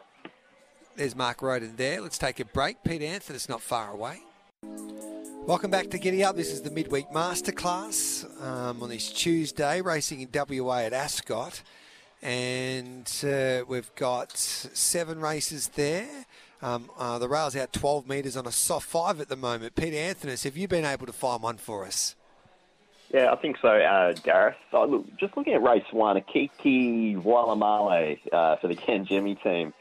Um, look, that horse's trial really, really quietly under a hold for Jarrad Noske. Look, it's a small field, so I think the horse would probably settle worse in midfield, but looks ready to explode first up. And last prep, we saw it heavily backed uh, into favourite down the straight at Pinjarra. So, look, I think that's the way I'm angling. There's no markets at the moment, so you know, hoping for around sort of 280 or so to, to get involved. But we might get a price there with Bayzed um, doing some good stuff and Bisector. Uh, Simply Rosso won last start, so we might actually get a price there. All right, then. What else have you got for us? that's pretty much it for uh, for the card Yeah. go. Pretty pretty plain. Otherwise, um, maybe SAS machine in race three, but again, I'm expecting that horse goes up pretty short, so I'm, I'll just be monitoring the market there. But look, uh, 38, 39 degrees, twilight meeting. They're not getting started till after 6:30 Eastern Standard Time. So um, yeah, early dinner and late night viewing. Good on you, mate. Thanks for that. We wish you the best of luck. do. Just had a ch- just um, had a chat to a few people from Ciaron Maher Racing. Um, I've just been like, I thought this might happen, but it's now been confirmed. So Ciaron Maher and David Eustace, they're on 102 winners, say for the Victoria Trainer Premiership. That is it. So they start again with David Eustace now off the ticket. Um, obviously, David finished up there on Saturday. So they're 22 in front of Lindsay Park. You would imagine they won't be holding on. Um, Lindsay Park would be training more than 20 odd winners for the rest of the season. So they're 10 in front of Mick Price and Michael Kent Jr. So I would imagine um, on default we'll be having a new premiership winning training combination. Um, they're 53 and the, the Lindsay Park team are on 34. So that might be a big enough buffer to hang on to win the Victorian Metro Trainer Premiership. Um, but it's interesting now. They're not going to get Chris Waller in um, Sydney, of course. But yeah, that is interesting that now Ciaron Maher has to start from scratch um, from a trainer's premiership point of view now, since he'll be training um, the horses by himself. Um, but I, I think it's a big team effort at Ciaron Maher Racing. I don't think that doesn't make sense to me. I think sometimes in this world that we live in, common sense should prevail. Welcome back to Giddy Up on this Tuesday morning. We're live from Karaka for day three of the sales. It's been another pretty handy start to day three. This is the final day of book one. Andrew Seabrook over the moon with the success of the the sales once again. They've had a really good 12 months, especially with the Ready to Run last November into, of course, uh, this year's sale. Um, we just broke that news. We had um, a couple of interesting talking points regarding that premiership, regarding Ciaron Maher and David Eustace. Chris Nelson now joins us as part of the, the midweek masterclass. G'day, Chriso. Good morning, Gareth. Sometimes, and you might disagree with me here, but sometimes racing shoots itself in the foot and common sense doesn't prevail. So Ciaron Maher and David Eustace, basically, well, Ciaron Maher Racing has to start from scratch now after the departure of David Eustace. Now, when you when you have a look at how the stables are run these days, nothing's going to change really. I know David Lee's, but nothing really is going to change. Ciaron's the only one on the ticket. Basically, got the same teams um, right across the country, and now they're they're going to be penalised and they have to go go back to, to zero in a way for Ciaron Maher. They still might hang on, David Eustace and Ciaron Maher, and win the Victorian Metro Premiership, but um, yeah, I, I don't. I don't know about that decision. I know it's I know it's a decision when someone gets suspended or um, someone the, the, the partnership separates like what's happened to Dave Eustace, but it doesn't make it doesn't make sense sense to me. So you're saying that now it's Ciaron Maher on his own, and his victories or his, his wins for the season total zero. Correct. So they Nah, they stay at the premiership where they where they're at now. So they're Yep. about twenty odd in front of Lindsay Park in the Victoria Metro Premiership. But every winner that Ciaron Maher gets from now on doesn't go to that tally. It goes back to a tally um, where he starts On from his own.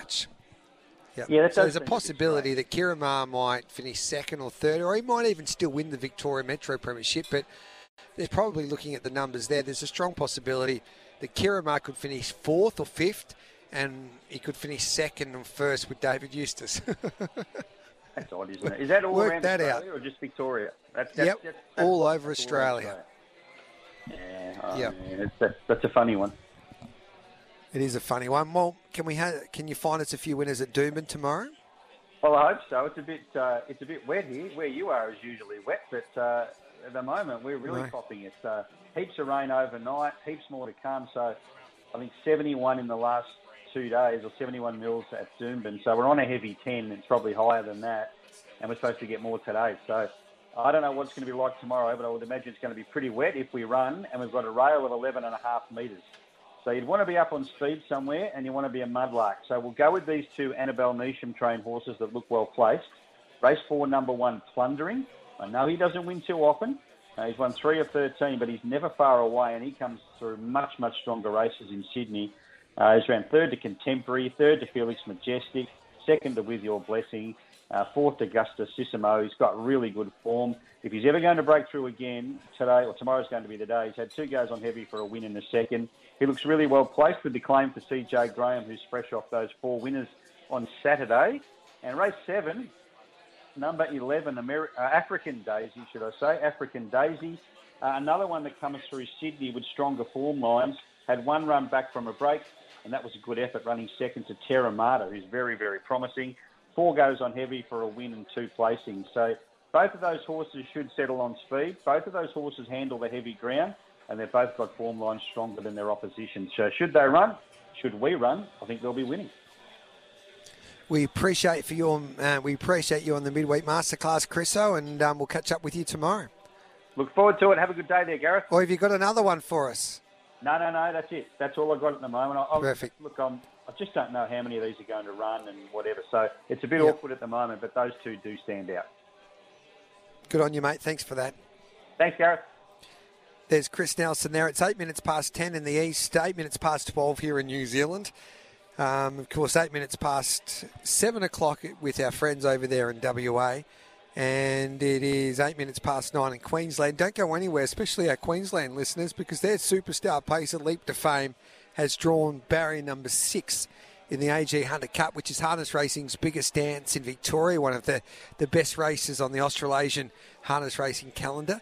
And we'll be talking trots coming up next as we face the breeze thanks to Garrard, Garrard's Horse and Hound with Jack Trainor and Anthony Butt.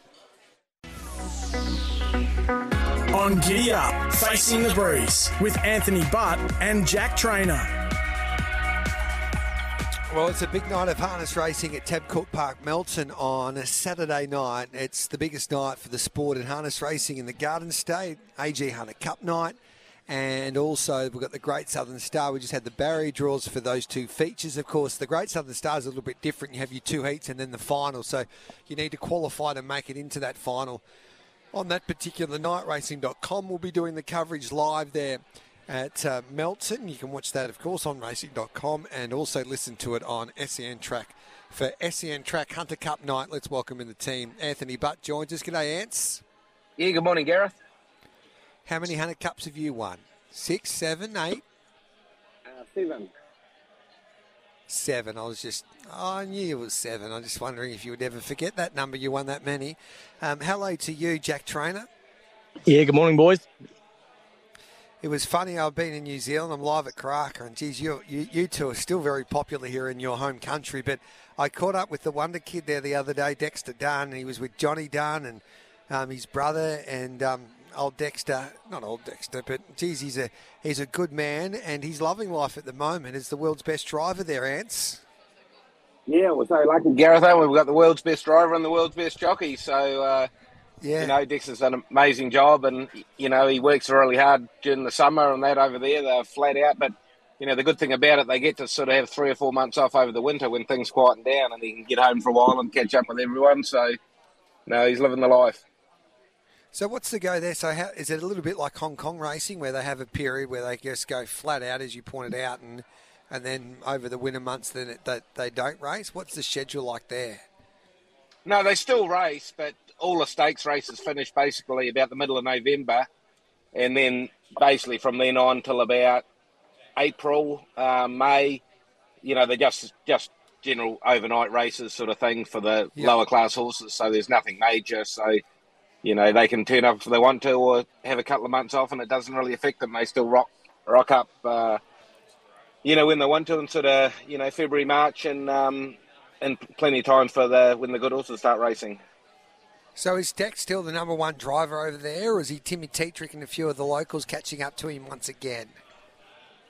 Uh, the boys caught up last year. I think Yannick and Tim might have beat him for stake money last year, but uh, he was still right up there. He he actually had a few months off last year and did, didn't get the same amount of winners, but still was really high up in the money one sort of thing. So he, I think he finished third in the money one, which is the main thing up there. And um, but Yep. Yannick and Tim, they sort of don't take as long off as as Dexter did, so they probably got a bit of a head start on him. But uh, I'm sure he'll be back this year, bigger and better than ever.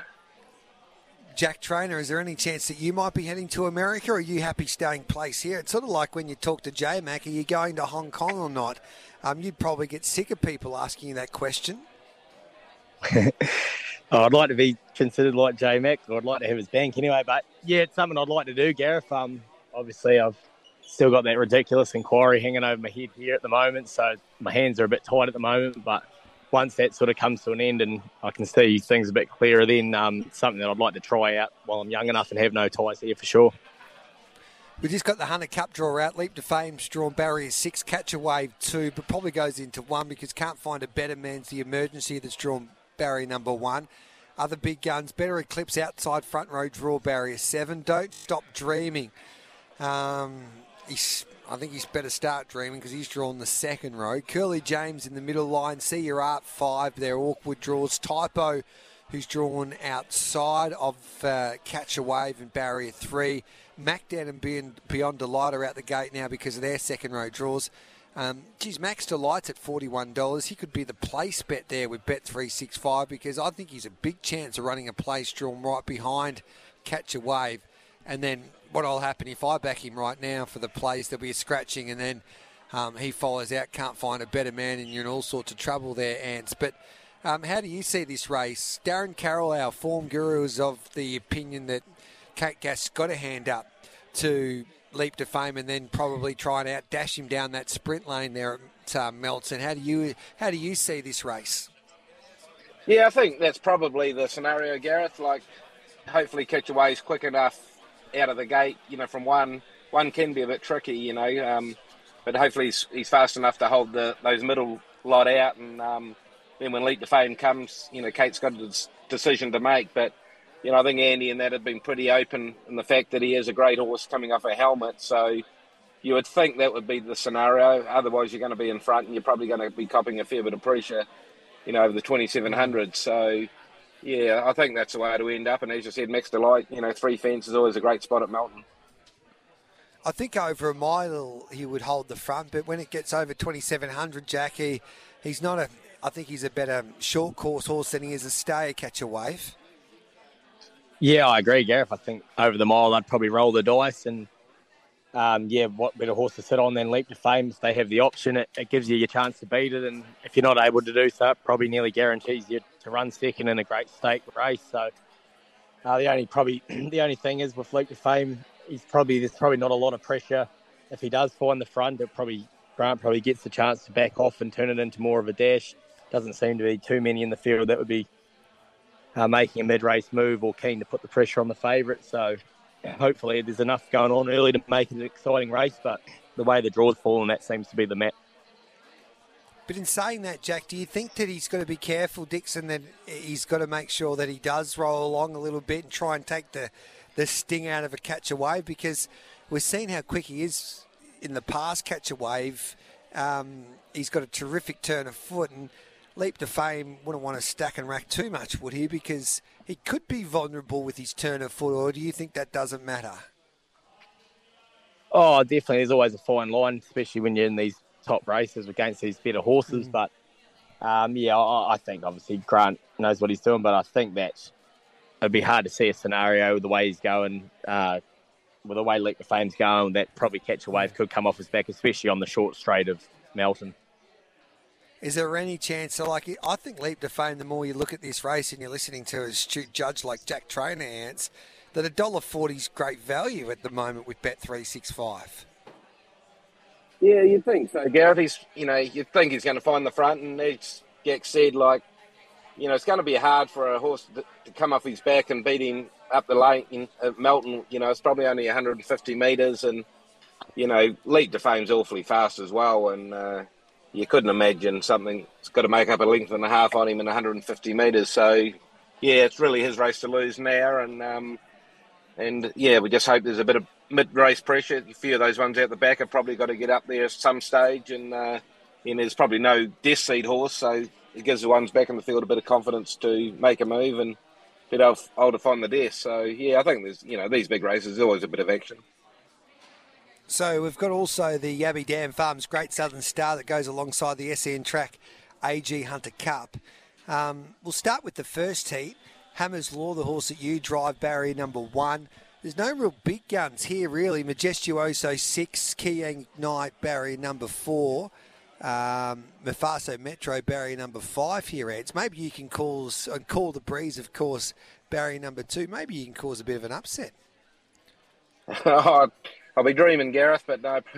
Yes. But no, as you said, yeah, the heats are funny. Like the, the second heat's way stronger than the first heat. And, you know, I don't think Harness Racing Victoria done a great job really selecting the heats. You'd like to think that, you know, they're two pretty even heats, but uh, it's not the case. So, um, yeah, call me the breeze. He was pretty impressive at uh, Ballarat. So you think he'd come on from that run and, you know, he looks the one to beat. You know, he's all muscles, been awfully good, you know, winning down in the grades and I wouldn't count him out. And you know, Mafaso Metro's always round about it in the, in the big ones. But mm. as you said, this heat's definitely uh, way weaker than the second heat. And in the second heat, you've got horses like Hot to Trot, RC Phoenix, Queen Elida. So three and four, RC Phoenix, Queen Elida, and Just Believe Barrier nine. Is it? Is there any chance that RC Phoenix could hold the front and win this race from the fence, or you just think that even Queen Elida um, who was pretty good last week, I thought, or is just believed just in a different class, Ants?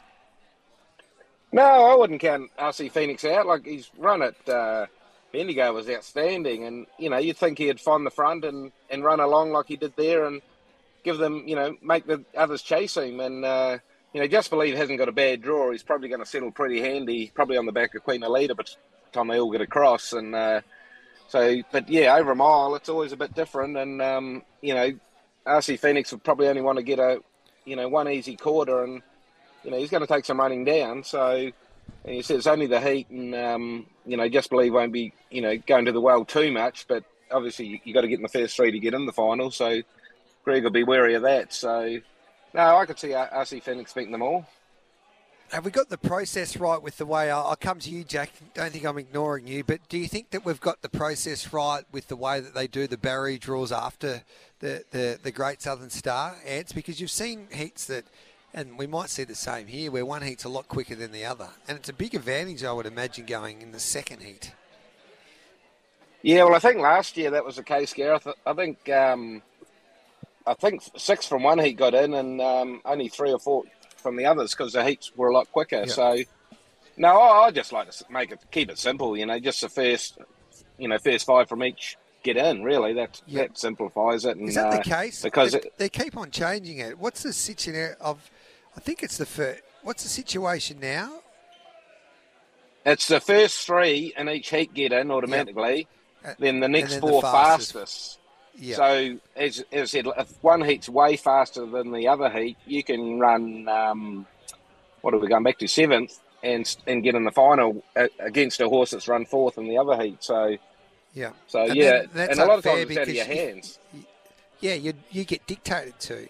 Um, if you're drawn say for a horse like Blue Conan who's drawn outside the front row, and you get Call Me the Breeze who waltzes to the front, he's all muscles, not going to put pressure on um, because he's going to finish first and second. They're not going to go any any speed, um, so he's in all sorts of trouble. So, yeah, I agree with you. First five past the post would be the way to go. Do you agree there, Jack? Yeah, I think so, Gareth. I think you can overcomplicate things, and um, what how easy, how much easier can it be? Just first five home. That's how it should be. Yep. Um, what about Chris Alford, Jack Train? He's not far away from 8,000 wins. Uh, it's extraordinary when you think about it. Yeah, it's a it's a great effort, Gareth. Obviously, um, Chris has been around for a long time, and I remember even just growing up in New Zealand when we tuned into the uh, Australian racing. Um, you know, he was still one of the people that you'd follow over here, and like Ant said last week, he's a great competitor. He's um, you know, he's a hell of a good bloke, and always good for a laugh in the driver's room. And I remember sometimes staggering home on a Saturday or Sunday morning after some of these bigger meetings at Menangle, and few hours later you see Chris, who you were racing with about five hours ago, is racing in the middle of nowhere in Victoria on Sunday morning. He'd drive straight through the night. So he's a hard worker and a legend of the sport. Yeah, he's he's someone else, isn't he? He's something else, Chris Alford And What about that situation this time last week there at um, Maryborough? Um, it was extraordinary to see how he was able just to to survive that. Has that ever happened to you? Um, no, not really, Gareth. I remember one time back in the old days, I got hit from behind in the old wooden carts, and it, it snapped at the cro- both crossbar, uh, both shafts snapped at the crossbar, but it was probably full of bore and it was probably about hundred years old. So, no, we don't see it too often in these new carts, and uh, you know, thankfully, uh, you know, that's the case.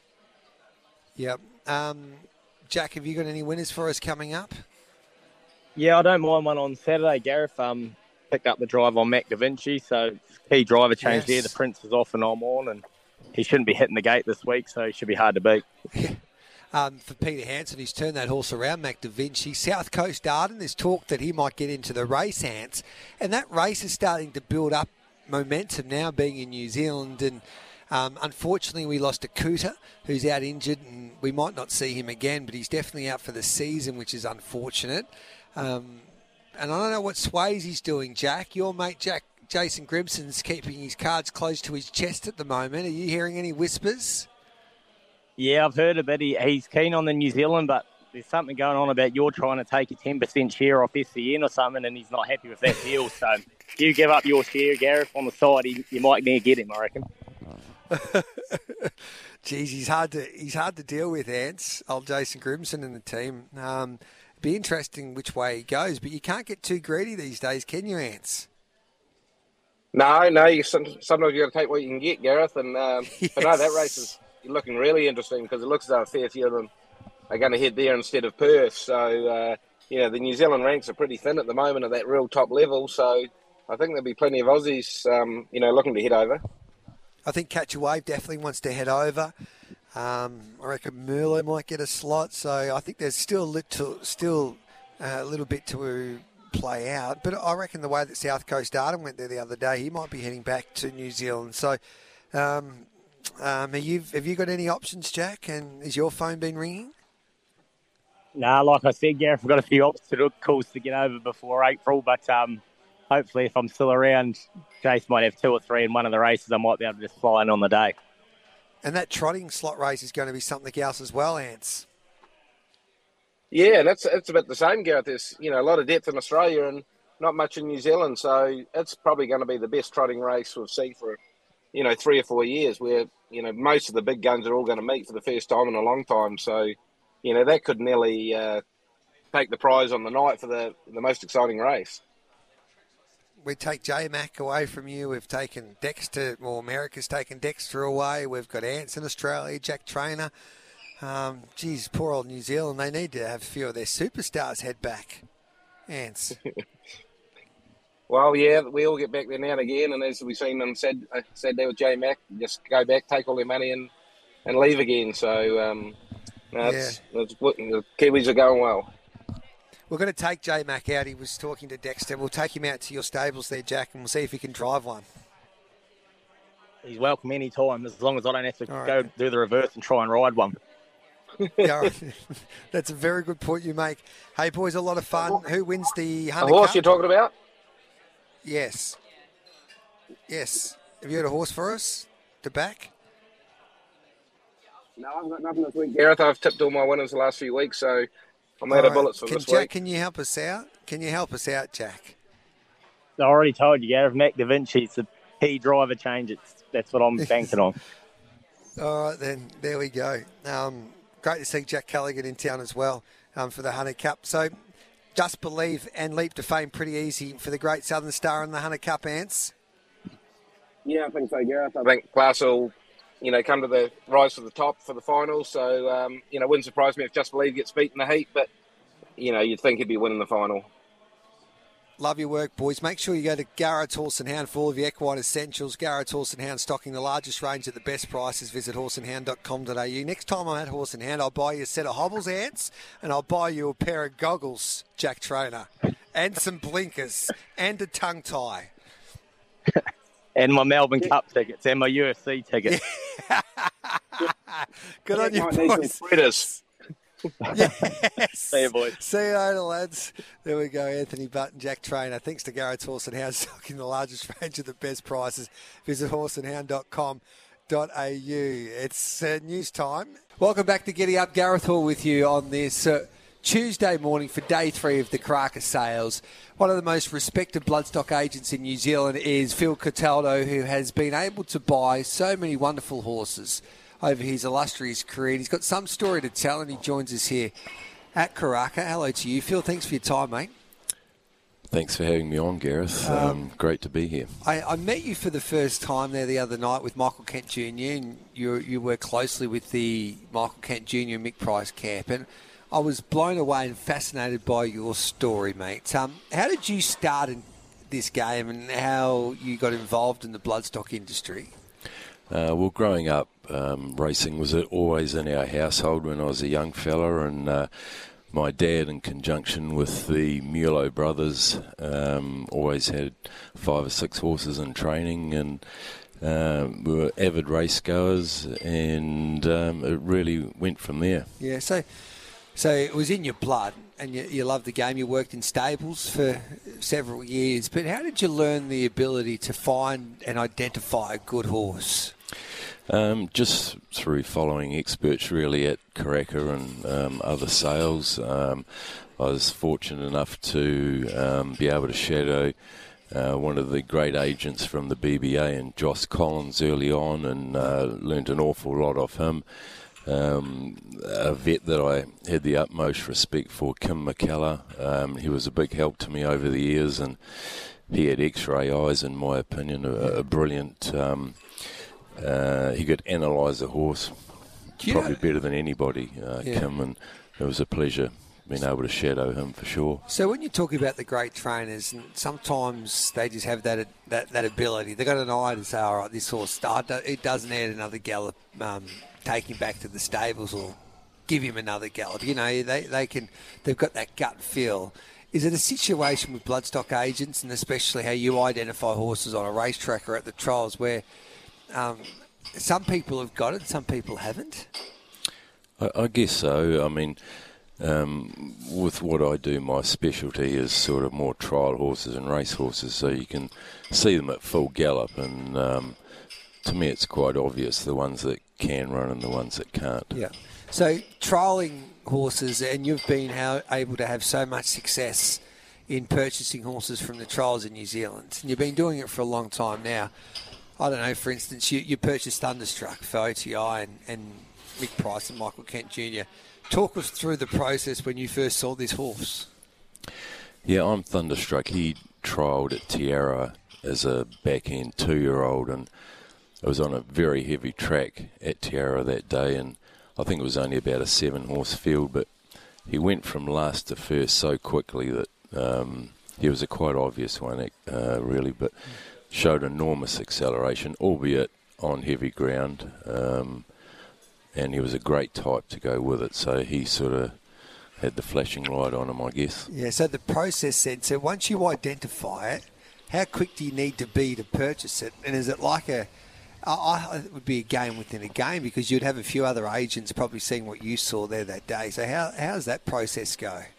Yeah, for sure. I mean, with um, technology today, um, a lot of the trials are on the thoroughbred racing sites or within 10 or 15 minutes of them being run. So the advantage that I have is being Johnny on the spot, and uh, because I've been doing it for quite a while now, I, I have a good rapport with a lot of the trainers and owners, and um, I've done good business with a lot of them over the years, and um, I guess they know that if I'm looking at their horse, it's genuine, and more often than not, I can get it over the line. So I'm fascinated by this, Phil. So not only do you do the trials, but you also go out to track work to try and identify the horses or talk to the trainers before they get to the trials.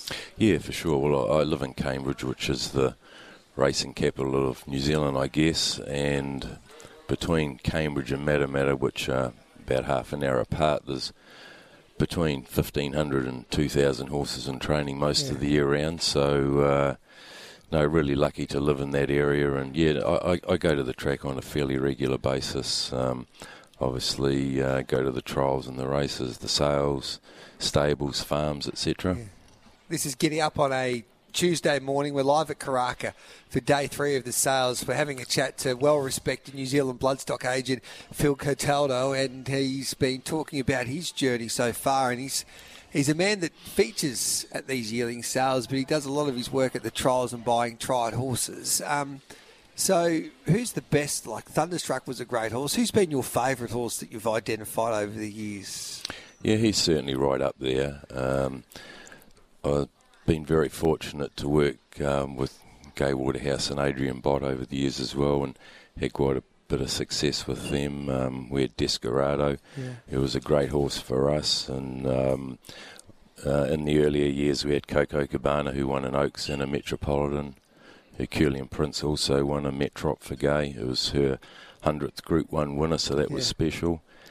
Um, bought Mr. Brightside as a yearling at Karaka at the May sale, so obviously he's been a great advert for me. And um, So, why did you choose Brightside? What did you see in him that others didn't? well, he had no pedigree being by Bullbars, but he was um, a real athletic shape. Um, had a great front end on him. Uh, was very athletic, a great mover. Yeah. Um, so yeah, he was definitely a type over pedigree job. Mr. Brightside. So, do you do a lot of pin hooking as well?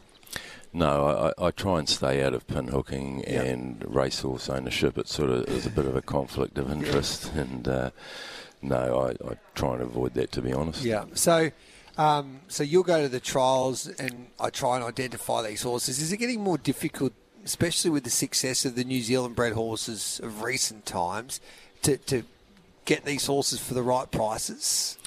Yeah, for sure. I mean, quite often, if, if something looks good at the trials, it, it can become an auction pretty quickly. Yeah. Um, so again, that's the advantage that I have of being, you know, sometimes first in the queue, I guess. Um, but no, I mean, word spreads really quickly, and you know, with as I say, technology, there can be ten horses on the ten people rather on the one horse, and within half an hour of it going over the line. So quite often it does become an auction, and realistically, you can't blame the owners for No. for you know wanting to get the best price that they can. Obviously. What about the Hong Kong market as well? Do you enjoy playing into that? Because I would imagine a lot of your business would be in that market.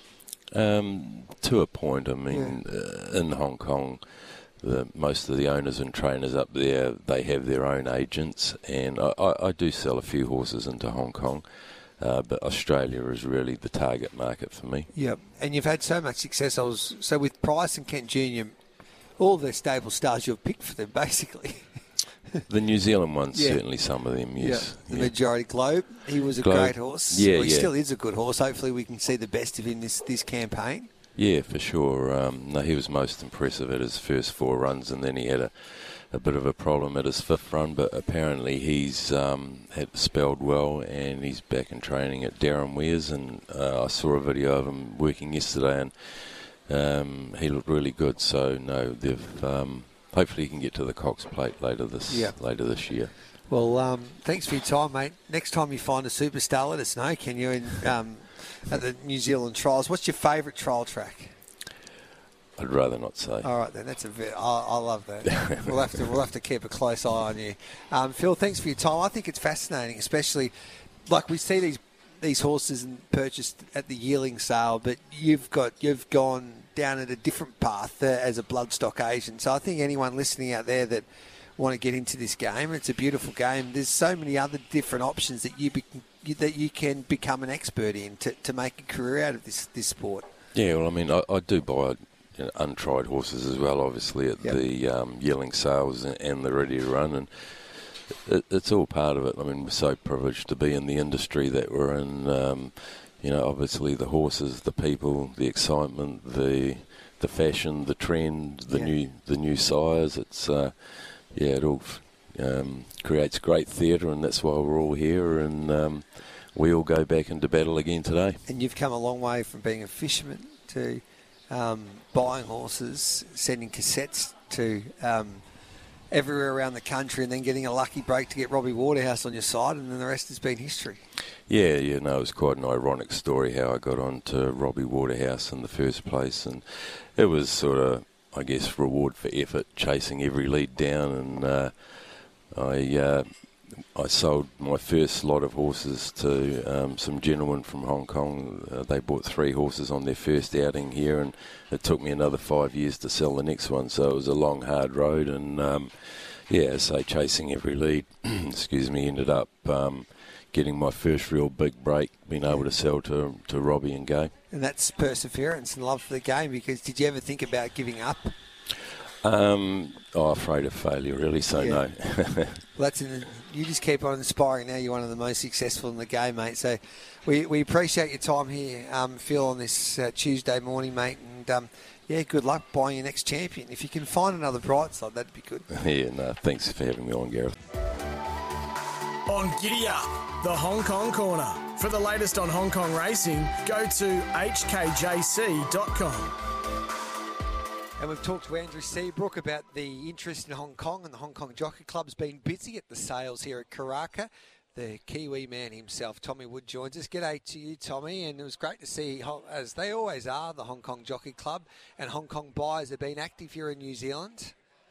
Yep, they certainly have. Gareth, morning to you. Um, Jockey Club have brought uh, several runners uh, through, or horses through uh, Boomer Bloodstock down there. Uh, Danny Rolston engages uh, uh, Boomer to uh, do all that work down under. So it looks like they've some uh, nice to see where the money's gone.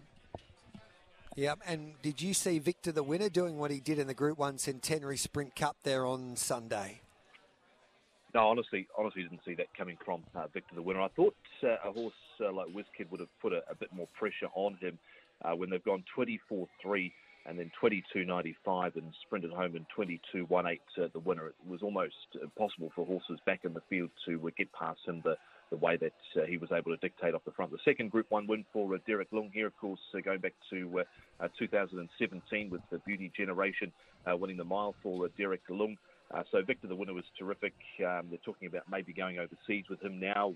Dubai is not on the cards, but Japan certainly is for Danny Shum. Unlucky Sweynesse, he, he's run home in 21.98, but he was very slow to uh, get going. Uh, Stewards released yesterday that he's also pulled up lame in a, a front leg yesterday as uh, well. So we're back to the drawing board there with him. I, I just wonder if they. I know the next race is coming up over 1,400 metres, the, the Queen Silver Jubilee Cup, but uh, just wonder if um, he's just struggling over the 1,200 metres now that he, he is looking for a bit further, just with the, the way the wheels spin in those early stages. Zac Purton had a big day with six winners, but J Max back on Sunday. He is. Uh, we've got uh, the Classic Mile coming up for this weekend. He's riding How Deep Is Your Love, of course, uh, for uh, John Size. We're down to a field of 11 in the Classic Mile this year. Doesn't look like a, a vintage renewal, that's for sure, but uh, I think we'll see a lot more horses step out when it comes to the 1800 metres, of course, for the, the Classic Cup coming up in a, a few weeks after. But uh, yes, a big weekend for Zac, but didn't get the one he wanted in the end. We'll catch up with you tomorrow for a few winners at Happy Valley. Thanks for that, Tommy. Thanks, Gareth. There's Tom Wood there. Thanks to the Hong Kong Jockey Club. Thanks to NZB. It's been great fun here at Karaka. I'll be back in Melbourne tomorrow, but for now, have a wonderful day And keep watching nzb.co.nz for all of the latest of the Karaka sales.